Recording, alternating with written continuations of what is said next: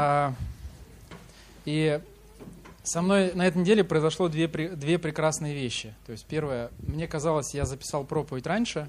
У меня было время, когда я думал над тем, о чем я буду говорить.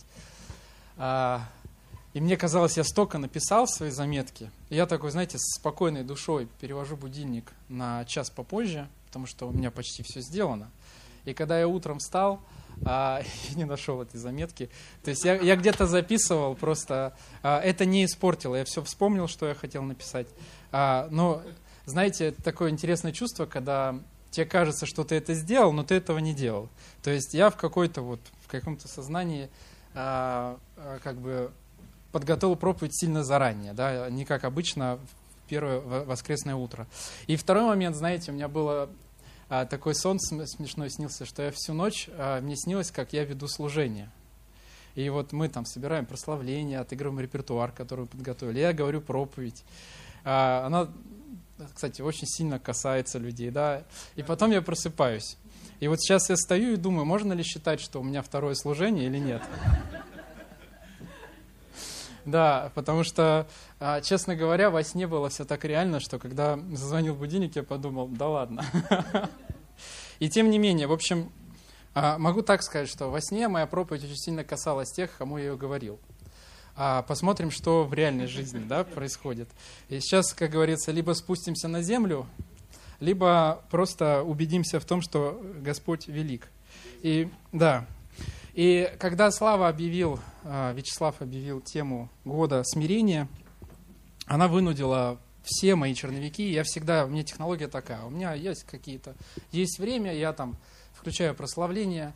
Вот я в среду ездил в наш, а, в четверг я ездил в наш питерский офис, а, и я вот выше, там собирали мебель, готовили оборудование к тому, чтобы там работать. И я что-то в 8 часов вышел с офиса в начале 9 это на Василия Островского, я подумал, пойду-ка я пешком. Так еще, знаете, все подтаяло, и был асфальт, и я думал, классное время прогуляться, помолиться. И у меня такие времена бывают, их много, и я из этих времен выношу очень много разных мыслей, которые я записываю в заметки. У меня там есть две папки, одна папка проповеди, другая черновики. И я всегда заполняю свои черновички. Думаю, ну вот, меня попросят, и бывает, меня попросят малую проповедь, и я так, хоп, черновички гляну, такой, о, в принципе, знаю, что сказать. Но тема, которую объявила Слава, а, заставила меня все мои черновики убрать на полку. Потому что, ну, она очевидная, но неожиданная. И знаете, вот смирение, да, это, казалось бы, настолько простая вещь, наша, ну, как бы настолько, скажем так, обыденная вещь в христианском мире. Мы так часто эти слова употребляем. Смиряйся, да, там, или я смиряюсь, или тебе надо смиряться. То есть мы очень часто используем это выражение. И я, знаете, что заметил? Я заметил, что а, вот такое, ну, не то что бытовое, а такое регулярное обращение с этим словом сформировало у каждого из нас собственное понимание того, что это на самом деле вообще такое. Это, знаете, как вот посадить э, людей и попытаться написать, попросить их написать, что такое любовь. Каждый из них напишет, э, ну, я помню, как, я никогда не забуду, как это было у нас в школе. И когда э, у меня одноклассница встала и сказала, любовь – это плечо близкого человека, я реально ржал. Я до сих пор вспоминаю, мне смешно. То есть, ну как можно было такое написать? это плечо близкого человека, то есть, почему только плечо, а не все остальное? То есть, и у нас у каждого свое понимание. И знаете, чтобы нам а, войти в какую-то общую, общую, ну, как бы, скажем так, а, общую понятийную базу, что прежде чем начать размышлять, я бы хотел зачитать. А, я не говорю, что это правильное определение смирения, я просто обратился к словарю Ожикова, заглянул, что вообще он там про это пишет. И смотрите, что пишет Ожегов про смирение. Смирение – это отсутствие гордости и, готовится, и готовность подчиняться другой воле. Mm. В принципе, лаконично и понятно. Да? Это отсутствие гордости и готовность подчиняться другой воле. И знаете, а, для нас, а, для нас смирение – это не просто способность проходить через моменты, которые нам не нравятся или которые нас не устраивают. Ведь в этих же моменты возникает эта тема, да, то есть как бы загорается лампочка, надо смиряться, да, то есть тык-тык, знаете, как вот check-engine на панели автомобиля, то же самое здесь, то есть нужно смирение. А, это не просто, знаете, вот когда мы проходим через моменты, которые нам не нравятся, или через моменты, которые нас не устраивают. Потому что, знаете, как бывает, а, как сказал наш а, любимый президент, нравится, не нравится, терпимая красавица, да, то есть иногда бывает вот наш жизненный путь, он так и как бы, ну, он такой, знаете, как такой тихий бунт. Мы вроде делаем, мы вроде исполняем, мы вроде на месте, но внутри нас ураган. Или, знаете, я сделаю, но если ты меня спросишь, согласен ли я с тобой, я скажу нет. И очень часто вот очень важно не путать вот это понятие смирения. И Смирение – это не изменение обстоятельств вокруг себя. Очень часто мы как хотим? Вот у нас есть общение, где есть разные люди. Да? И как бы они все по-разному мыслят, по-разному одеты. И есть такая вот, я не знаю, как сейчас у молодежи, но а, в моем возрасте мы не очень хотели общаться с теми ребятами, которые стрёмно одеты. Мы считали, что мы красиво одеты. И поэтому, когда появлялся какой-то парень, который заправил клетчатую рубашку вот так в штаны, и еще вот здесь кожаная кобура для телефона. Такие были. Вот прям с ним вообще не хотелось рядом стоять. А, ну, правда, то есть это были ребята, которые, ну, хотелось убрать подальше. И знаете, и когда мы вот таких ребят из своего общения выкидывали, и у нас оставались все такие модные, красивые, стильные. Э, э, кстати, понятие моды э, в, мое, в моем возрасте было немножко отличалось. То есть сейчас есть мода, это выбирать все футболки XL, то есть одевать эти мешковые штаны, одевать вот эти вот супер футболки длинные. То есть а, я, кстати, от этого устаю, потому что школьные девочки повыбирали все футболки моего размера, потому что я не могу нигде найти, понимаете, все.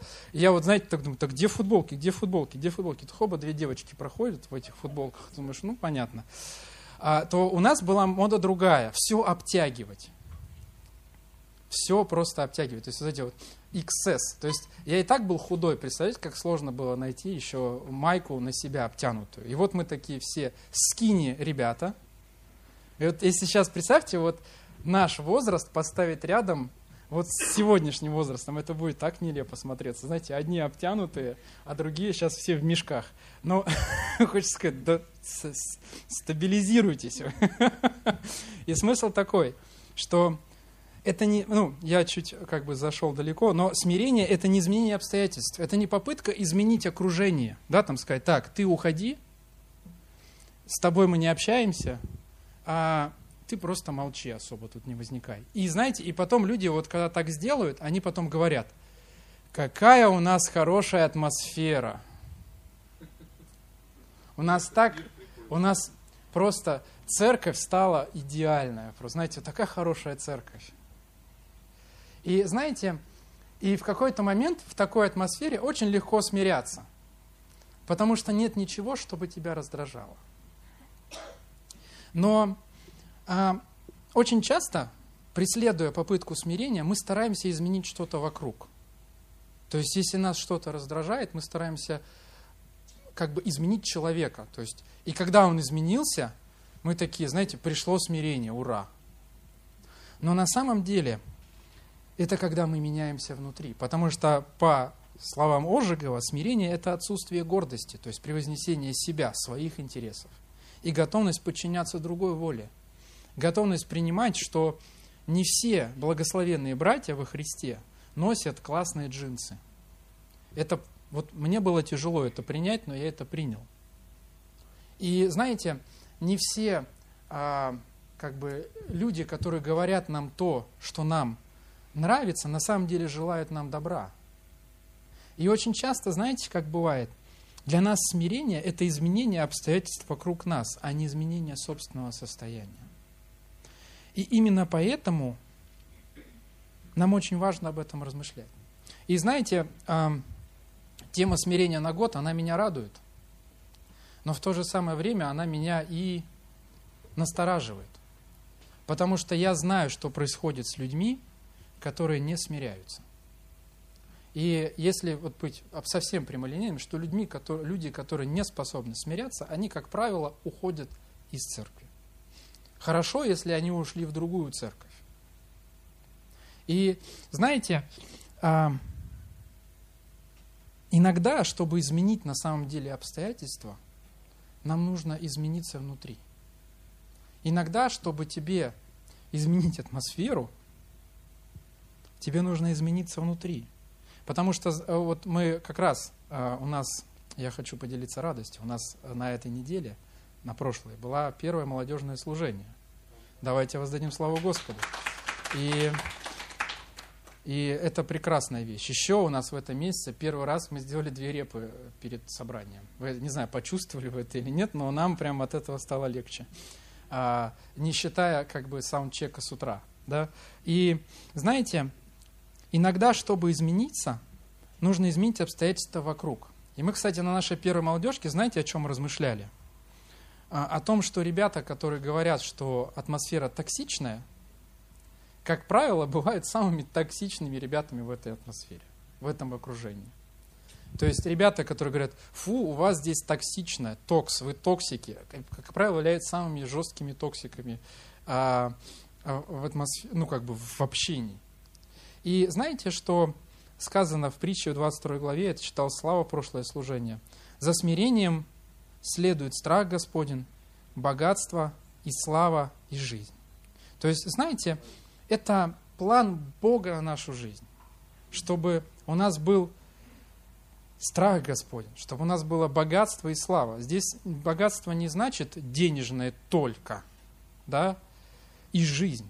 И знаете, меняя обстоятельства, в которых мы должны смиряться, мы отодвигаем Божий план. Вместо того, чтобы понять, чему смирение тебя хочет научить, то есть фактически смирение, способность подчиниться Божьей воле, это, это дорога в Его план в твоей жизни. Ему очень тяжело будет реализовывать свой план, если ты не способен ему следовать. И меняя обстоятельства, стараясь изменить все вокруг. И знаете, мы такие ярые изменители других людей, нам так просто указывать на недостатки других людей, вообще. Но нам так сложно смотреть на свои недостатки честно смотреть на них вот открытыми глазами, не прятаться от них, не бежать от них. И знаете, если бы э, ничего так охотнее не летит, как обличение в адрес твоего брата, особенно если он тебя немножечко раздражает. У вас было такое, что вот звучит какое-то слово, и вот признайтесь, ну не обязательно сейчас слух, да, а, когда вот ты сидишь и думаешь, как классно, что здесь есть этот брат, надеюсь, он это впитывает. И по этой теме мы потом такие, такое служение было хорошее. И вообще просто так его касаться должно было. А, вот или жену, вот, да, жена, жена вообще. Я иногда, кстати, к своей жене такие претензии выкатываю, что думаю, не дай бог, она мне просто ответочку кинет. То есть я на более низшем уровне. То есть, понимаете, я еще пока пытаюсь понять, где я должен носки хранить. То есть, а мы уже размышляем о возвышенных каких-то вещах. То есть, понимаете, если мы, знаете, если она вот когда-нибудь в каком-нибудь разговоре скажет, давай о тебе поговорим, я тогда просто обезоружен, понимаете, я обезоружена. И, знаете, меняя обстоятельства вокруг нас, вокруг себя, а, мы отодвигаем Божий план. Пытаясь изменить что-то, мы отодвигаем то, что Бог хочет сделать в нашей жизни, в жизни нашей церкви. И это очень важно понять. И знаете, что не бывает простого рецепта смирения, к сожалению. Не получится. И вот для нас с Лизой начало года было очень такое разное. Скажем так, мы ожидали другого. Но знаете, что я понял вот за первые недели года? Что, к сожалению, если этот год смирения, и когда Слава пришел ко мне с этой темой смирения, да, что вы говорите? Я знаете, что Лиза сказала? Я говорю, Лиза, готовься к тому, что в этом году придется смиряться так сильно, как никогда. Что в этом году нужно будет проходить через такое смирение, через какое ты никогда не проходил. Потому что настал момент. Потому что, знаете, год призвания не оставил никого без плана того, что он должен сделать в этой церкви. И теперь, знаете, нам нужно просто в другую в комнату зайти, в комнату, где, мы, где не мы решаем, а где мы подчинены Божьей воле, где мы способны пере, пере, переламывать себя, где мы способны пересиливать себя. И знаете, вот а, давайте а, прочитаем место Писания, но прежде чем я скажу мысль, что смирение это не тогда, когда что-то вокруг меняется – Возможно, даже обстоятельства, они так и останутся такими, какими есть. Это тогда, когда меняется состояние нашего сердца. И первое послание Петра, 5 глава, с 6 по 7 стих. А кто Библию открывает? Я шучу, Алена. А, смотрите, что говорит. Итак, смиритесь под крепкую руку Божью, да вознесет вас в свое время. Смотрите, что написано. Смиритесь и что? Он вознесет вас. Когда? Когда Он будет, когда Он посчитает нужным, в свое время. Все заботы ваши возложите на Него, ибо Он печется о вас. Это, знаете, должен стать девиз года. Иногда смирение а, тяжело проявить, особенно в тех моментах, где мы все знаем. Вот там прям это самые больные зоны, знаете, где мы все знаем, где нам все понятно, где мы все, просто все знаем. И, и когда человек приходит и, по твоему мнению, он знает хуже или меньше, чем ты, или не так, как ты, вот тогда тебе прям тяжело это переварить. И знаете, люди, которые не смиряются, они уходят из церкви. Чаще всего это именно, именно это и заставляет их оставлять служение. И мне на самом деле горько об этом говорить. Потому что, возможно, знаете, вот попытка смириться перед Богом всегда граничит с желанием все бросить и уйти. И такие люди есть, которые, знаете, вот мне, вот э, когда началась вот мобилизация, мне особо тяжело было, знаете, за что? За то, что было много ребят, с которыми мы там конференцию из конференции сидели и мечтали о том, как мы будем все Россию спасать. Евангелие нести там до края России. А потом эти ребята собрали вещи и уехали. И у меня, знаете, вопрос, а, а вот эти разговоры, они зачем были? Меня, знаете, меня огорчает даже в себе иногда то, что бывают моменты, когда я даже хочу все бросить. Вы думаете, мы с Лизой не думали о том, чтобы поменять церковь?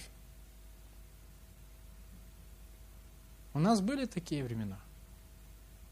Вы, не дум... вы, вы, вы думаете, мы с ней серьезно не молились о том, чтобы свинтить? Потому что я сын пастора, так никто не делает. На самом деле такой период был. И не один раз. Когда мы смотрели и думали, может быть, все бросить? И знаете, вот мысли о смирении, о подчинении Господу, они всегда граничат с желанием все бросить. И я так хочу сказать, что есть симптоматическая вещь. Если в моменте тебе захотелось бросить то, что раньше не хотелось бросать, значит настал момент смирения. А если тебе еще захотелось бросить то, что ты когда-то так страстно хотел взять, ну, тогда тебе нужно еще больше смирения. И знаете, у меня сразу же возник вопрос. Сколько нужно сил, чтобы переступить через себя? И вообще, где такое брать? Вот.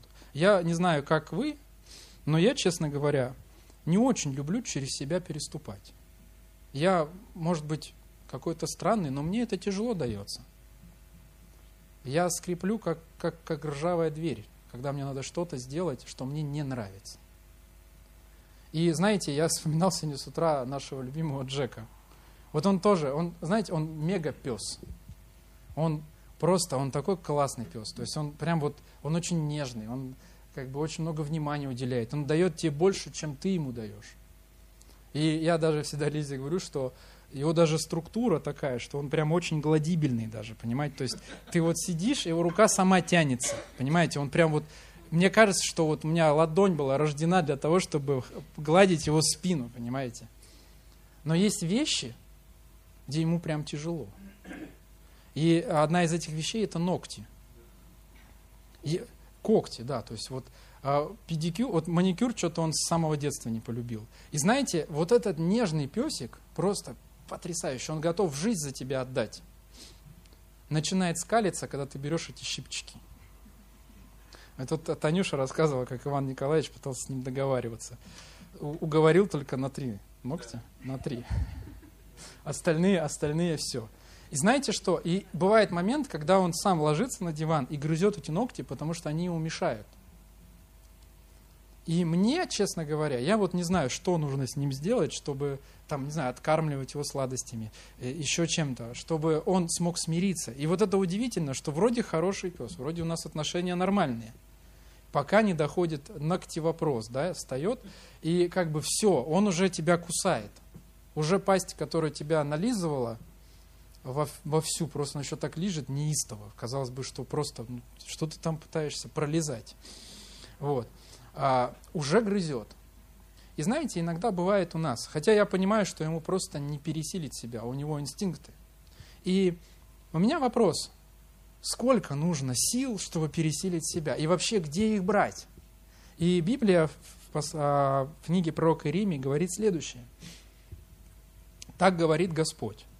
Это слова самого Господа. Проклят человек, который надеется на человека. И плоть делает свою опору, и у которого сердце удаляется от Господа. То есть, смотрите, жизнь под проклятием, вот кто-то считает, что может гадалка проклясть. Я в это вообще не верю. А, просто не верю. Но я считаю, что я сам могу себя проклясть, что я сам могу войти в жизнь под проклятием, когда я вхожу в жизнь, где я что-то пытаюсь как бы возложить свою надежду на другого человека.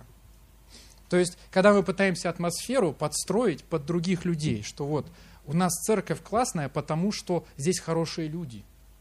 А если завтра придут люди, которые сегодня не очень хорошие, но им, нужно, им нужна помощь, им нужна поддержка. И знаете, люди, которым нужна помощь, они не всегда считают, что им нужна помощь. Даже больше того, если они считают, что им нужна помощь, они точно знают, какая. И как бы а, друг, другую они не принимают. И смотрите, который надеется на человека, и плоть делает своей опорою. И знаете, это место Писания а, заставляет меня задуматься о том, что если я думаю, что сегодня, входя в год смирения, внутри меня есть ресурсы для этого смирения, я уже проиграл. Если сегодня, стоя в январе, сейчас только январь, спокойно, еще впереди 11 месяцев, ребят, да, и если я стою и думаю, что в этом году у меня есть все необходимое для того, чтобы пройти этот год смирения, можно сказать, что я уже проиграл. И вопрос, буду ли я задумываться о том, бросить что-то или нет, это вопрос времени. Потому что я нахожусь в зоне проклятия. И проклятие, проклят, это значит обречен на зло. То есть это человек, который независимо ни от чего придет к результату, который его не устроит. И знаете, а, также Иеремия выше говорит об израильском народе. Я называю это место «два зла Божьей воли». И э, это вторая глава э, книги пророка Иеремии, 13 стих. Здесь э, Иеремия говорит, э, слава Бога передает. «Ибо два зла сделал мой народ». То есть люди, обреченные на зло. То есть вот, да, там, ибо зл, два зла сделал мой народ. То есть у них в жизни всего есть два зла, то есть два проклятия. Первое, народ мой, первое, меня, источник воды живой, оставили и высекли себе водоемы разбитые, которые не могут держать воды. Еще раз, меня, это ну, не меня, а Господа, меня, источник воды живой, оставили и высекли себе водоемы разбитые, которые не могут держать воды. Знаете, какой бы я шикарный водоем не был, а, это как, знаете, вот у меня моя архитектура духовная, она построена так, что во мне иссякаемый источник силы. Сколько бы туда ни залить, это рано или поздно кончится. И знаете, я считаю эти места связаны между собой. То есть израильский народ оставил Господа и пошел за идеалами, то есть они просто истуканов себе настроили, которые не способны насытить их, не способны насытить их потребности, не способны удовлетворить. И знаете, Господь сравнивает себя с источником воды не зря. Потому что в нашей жизни вода играет просто ключевую роль. Мы на 70% состоим из воды. И я тут залез в интернеты. А, вы знаете, что для смерти от обезвоживания человеку необходимо потерять только 25% своей воды, которая у него есть. Всего лишь четверть от того, что у него есть. То есть, вот представьте, да, погибая от жажды 80-килограммовый человек – состоящий из 56 литров воды, сохранит 42,5. Но этого будет недостаточно, чтобы жизнь продолжалась. Меня вообще это потрясло. Знаете почему? Потому что 75 из 100 во многих областях моей жизни – это прекрасный результат. Если меня просили сделать 100%, я сделал 75%. Где-то это мечта вообще. Работник года. И если я бы писал ЕГЭ, и я бы написал ЕГЭ на 75 баллов, все три, то проходного балла мне бы хватило, чтобы поступить на бюджет. И кто там в курсе? Хватило же бы, там 210 сумма баллов. Давно было, сейчас уже надо миллиард баллов. Выше, да? Ну, сейчас не хватает, скажем так. Ну, не страшно. Хорошо, что у меня универ позади. Во многих сферах 75% из 100 это вообще отличный результат. Представьте себе, я подготовил там а, четыре проповеди, одна не очень, три просто прекрасная. Ну, вот этого же я, э, прекрасно. Или, например, я а, открыл там четыре точки где-то, да, там кофейни, например. Одна у меня не идет, а три пошли. Прекрасно. Я посадил, например, ожидал 100% урожая, вышло 75. Чудесно. Но в вопросах воды этого недостаточно. Это смертельно. И знаете, нам очень часто, мы очень часто, говоря о молитвенной жизни, довольствуемся тем, что она в целом есть. Ну, ну я молюсь. Когда? Постоянно. У меня всегда вопрос, а сейчас тоже молишься в данный момент? Я все время молюсь. Ладно, хорошо. И знаете, в вопросах, может быть, каких-то других областей, например, вот представьте, человек посещает там три служения из четырех. То есть, например, прекрасный результат вообще, просто удивительный результат. А, но в вопросах молитвенной жизни это смертельно. И обезвоживание наступает быстрее, чем нам кажется. Достаточно изменения водного баланса на 1% чтобы организм уже вошел в режим обезвоживания. Уже какие-то процессы начинают слетать. Поэтому, если вы сидите на работе, у вас болит голова, помутнение в глазах, скорее всего, вы не пили водички. Есть еще многие врачи говорят так, что если ты захотел пить, значит уже все. Значит, ты уже давненько в состоянии обезвоживания находишься. То есть, если ты такой, о, воды охота, то значит ты уже давненько, у тебя организм несколько часов идет состояние обезвоживания, и он уже какие-то процессы обвалил и сигнализирует тебе спустя какое-то время.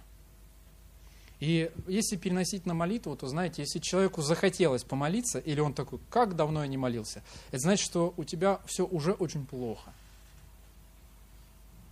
И если без воды, ой, точнее, если без еды человек может прожить до 30 дней, а иногда даже больше. И знаете, мне стало интересно, а сколько люди проживали без воды, о, без еды. И я нашел в интернете э, человека, его зовут Ангус Барбери. Он рекордсмен, он рекордсмен книги рекордов Гиннесса, попавший в нее за самое длительное голодание, которое продлилось 382 дня. В течение 382 дней он пил воду, и врачи ему прописывали необходимые минералы и витамины. И он почти целый год прошел без еды. А, это не совет по еде. Я хочу, я хочу, вспо, я хочу напомнить, что для любителей брать посты а, без еды, у нас посты без еды более трех дней берутся с согласованием старшего пастора. Это прям очень важное правило. Если у вас есть какая-то супер нужда, которая вынуждает вас уйти в пост надолго, обязательно о ней говорите. Такие вот просто заходы, знаете, о, 30 дней без еды, я, кстати, думал об этом, эти люди такие, о, я, наверное, сейчас уйду в голодуху. А, не надо превращать пост в голодовку. Пост – это немножко другая история. И второй момент, а, обязательно должно быть а, какое-то, не знаю, если у вас есть противопоказания, а, не надо осуждать себя за это. Потому что одно дело, когда ты смиряешь тело свое ради того, чтобы дух восторжествовал, да, когда плоть немощна, дух торжествует. Другое дело, когда ты разрушаешь его. Потому что разрушение нашего тела, храма Божьего, это грех. Так нельзя делать. Поэтому а, нам кажется, что без еды, и самое удивительное, да, что голод мы чувствуем быстрее, чем жажду. Вот сейчас кто уже, у кого завтрак уже провалился? Нет, еще не провалился. Видите, еще пока на, на обрыве вот так пока колеблется. И знаете, завтрак быстрее проваливается, чем потребность в том, чтобы попить воды. И я бы хотел, чтобы мы задумали, знаете, о чем? О том, чтобы мы не дожидались чувства жажды чтобы мы не находили себя в тех моментах, когда мы понимаем, все, мне нужно время с Богом. Когда это, это, на самом деле это очень, это очень болезненно для нашей жизни. Знаете, чтобы мы не дожидались чувства, когда, знаете, вот мы оказались в обстоятельствах, где мы понимаем, попить бы водички. А более того, некоторые врачи советуют, что если у вас физические нагрузки повышенные, то воды надо пить еще больше – Например, когда я бегал дистанции там, по 20 километров и больше, я всегда с собой брал воду. И я ее пил не тогда, когда мне хотелось, а я пил ее каждые 500 метров. То есть я полкилометра пробегу, глоток сделаю, полкилометра пробегу, глоток сделаю. Потому что когда, если тебя застанет обезвоживание во время пробежки, можно свалиться вообще, потерять сознание. А бегал я один и рано утром, мне бы не очень хотелось, чтобы я где-то там валяюсь, а мама ждет, пока я очнусь. Поэтому, знаете, нам очень важно научиться не дожидаться состояния жажды. Состояние, когда мы понимаем, что сил это пройти не хватает. Что мы столкнулись с чем-то, ну как бы на что у нас нету сил. И это очень экстренная ситуация, а, и как для нашего организма она может иметь серьезные последствия да, всевозможные патологии, раннее старение и так дальше. Так же самое и для нашей духовной жизни. Она тоже может дать такую дистрофию вносить в нее. И если ты чувствуешь, что тебе не хватает сил что-то пройти, скорее всего, ты давненько, давненько хорошо не пил. Скорее всего, ты давненько оставил источник воды живой. И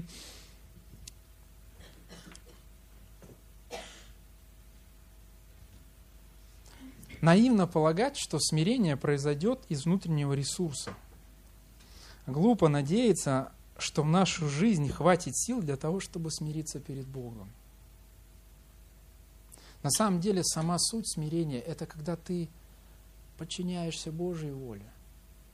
Когда ты уже не решаешь, сколько тебе идти. Когда ты просто ждешь команды «стой». Или там немножко левее, да? Нам очень важно, как церкви, знаете, не дожидаться, не дожидаться вот этого состояния жажды, когда вот нам нужно, знаете, все, надо молиться, мне нужно помолиться, мне нужно время помолиться. Нам очень важно научиться, знаете, выработать вот эту привычку, постоянно приходить к источнику. Постоянно приходить к источнику. И знаете, я в конце прошлого года я весил 94 килограмма. Э, ну, у меня уже была в стадии ожирения, мне надо было идти к врачу, чтобы знать, что у меня повышенный сахар и холестерин. И мне было уже тяжело, мне 30 лет, и мне казалось, что возраст пришел. На самом деле не возраст пришел, а ты просто, Денис, себя запустил. Я уже, знаете, выглядел как эмигрант вот с такой, с такой пачкой, да, вот. Вы видели, помните меня вот таким вот? Можно, кстати, там трансляцию лиснуть в 2022 год, и где там зяблится Денис, открыть и посмотреть, какой был этот медвежонок. И знаете, мне стало физически тяжело от этого состояния. То есть, потому что у меня голова-то помнит еще, когда я там бегал в армии, бегал, то есть, и ты пытаешься, знаете, такой вот, как Соломо, как Самсон, знаете, по лестнице побежал, но не знал, что сила его оставила. И когда у меня уже была отдышка на третий этаж, я подумал, так, надо что-то менять. И одно из правил было, это пить воду. Пить воду. Мне тренер сказал, пей воды, 2 литра минимум. Я вообще, я, я не считаю, что я правильно делаю, что я пью именно 2 литра воды.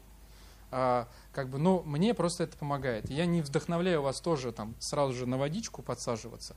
Я считаю, что нужно, во-первых, ну, как бы смотреть на свое состояние, уточнять врачом, но я пытаюсь вам рассказать о принципе моей жизни.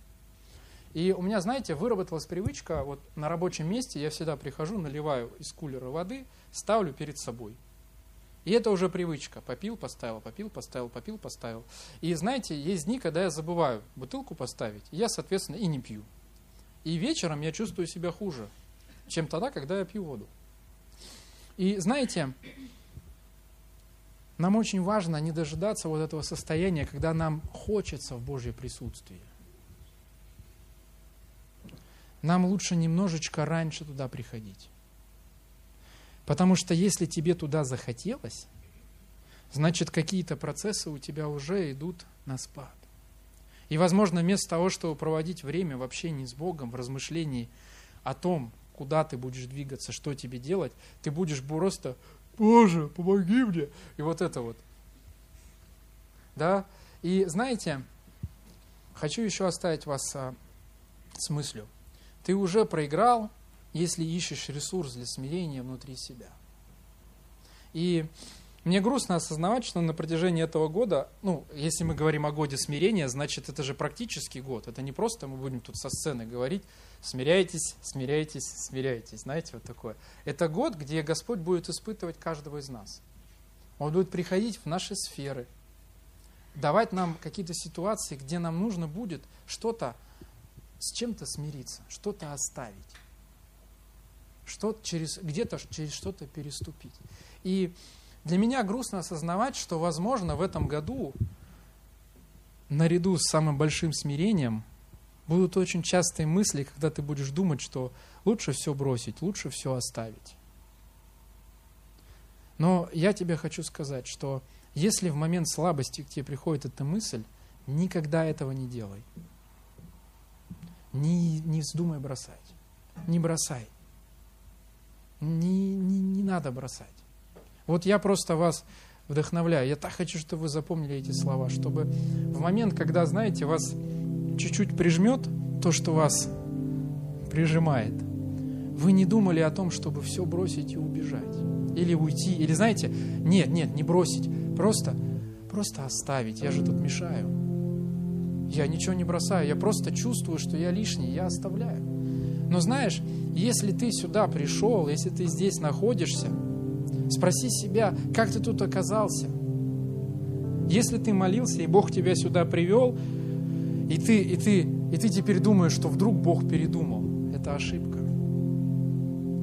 И знаете, если вы думаете, что в жизни нашей семьи не бывает момента, когда мы с сидим и думаем, не просто типа, милая, может быть, оставить все это, где мы просто думаем, баню, просто до свидания, вот сейчас все, все, это последний раз, это предпоследний раз, еще неделя, вот ну реально, я вам серьезно говорю, у нас нет года, чтобы мы так не думали. А знаете почему?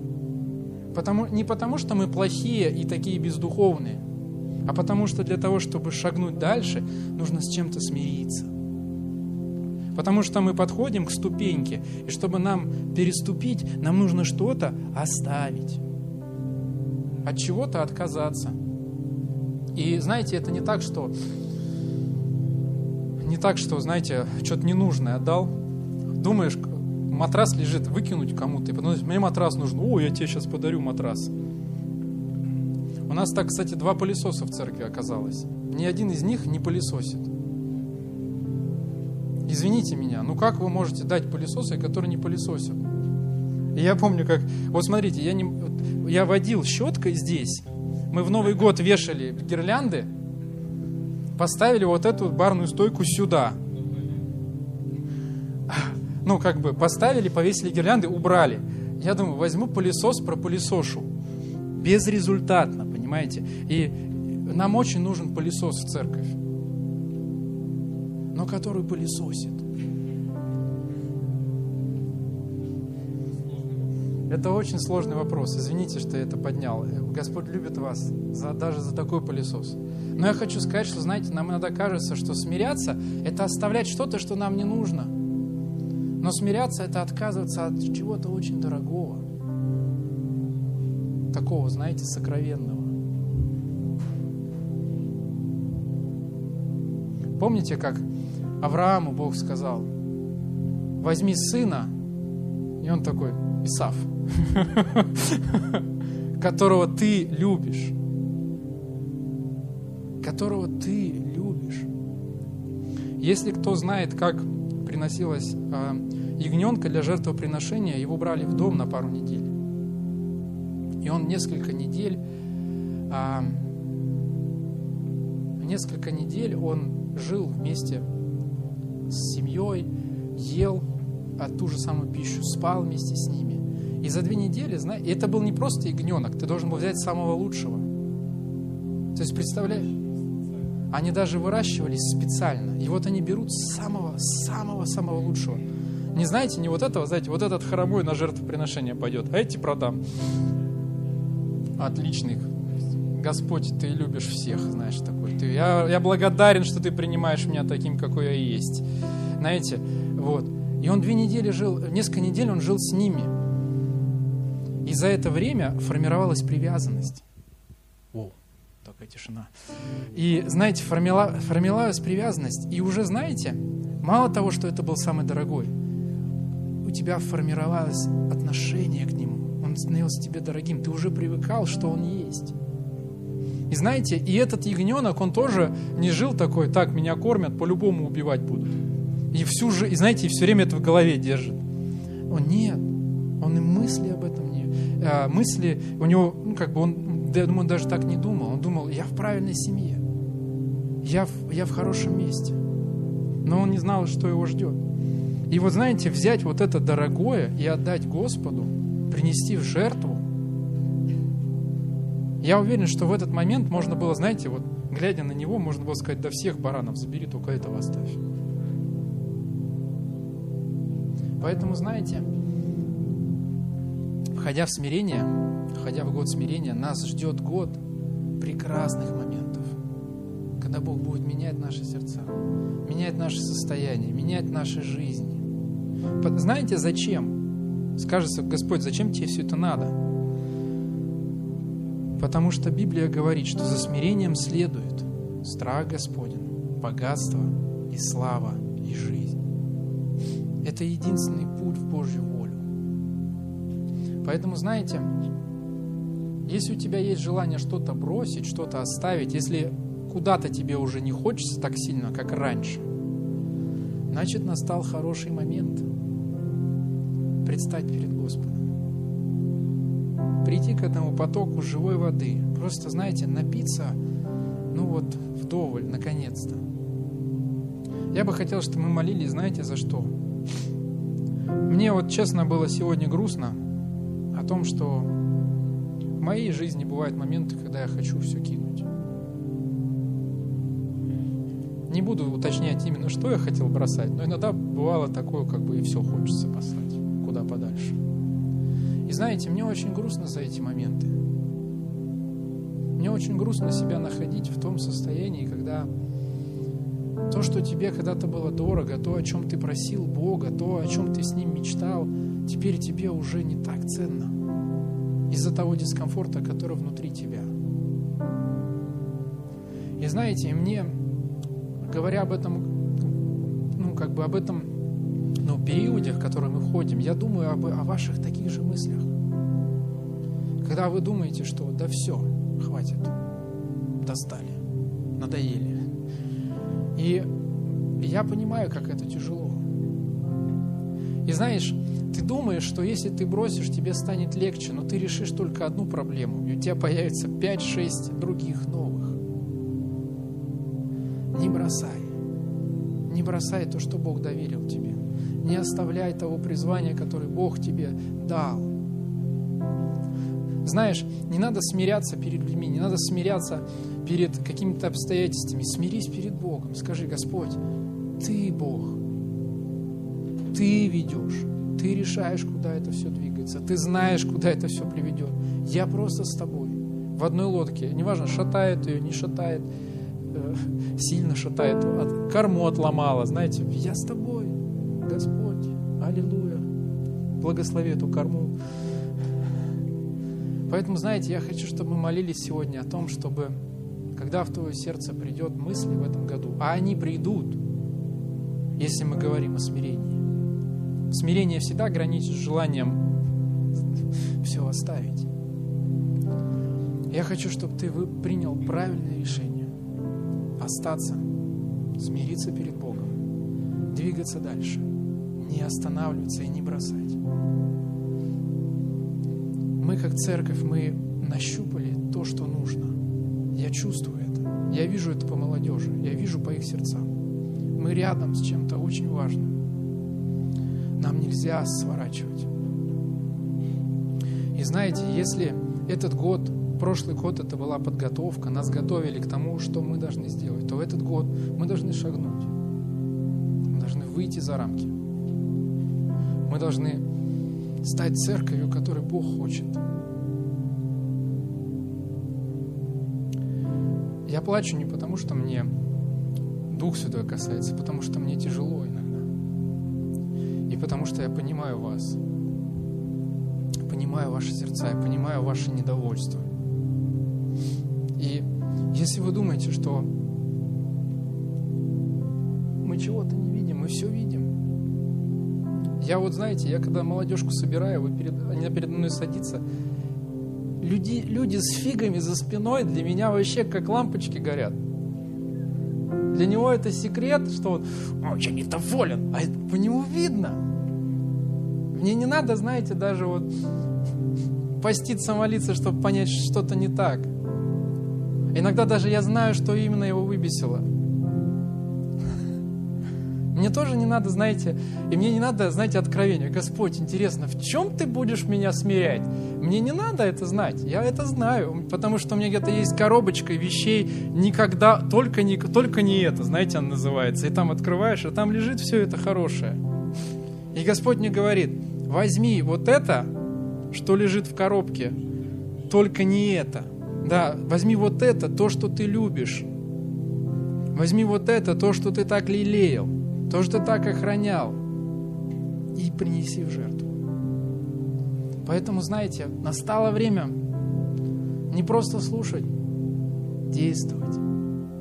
Я верю, что для нормальной церкви нормально расти в два раза каждый год. И этот год вполне реально, что так и будет. Я это чувствую. И все зависит от того, смогу ли я достаточно смириться перед Господом. Суть даже не в количестве, знаете, что у нас там было 30, стало 60, класс. Нет. А в том, что что-то изменилось, что-то стало по-другому. Теперь Бог чувствует себя здесь комфортнее, теперь Он может двигаться здесь свободнее. Ограничения ушли.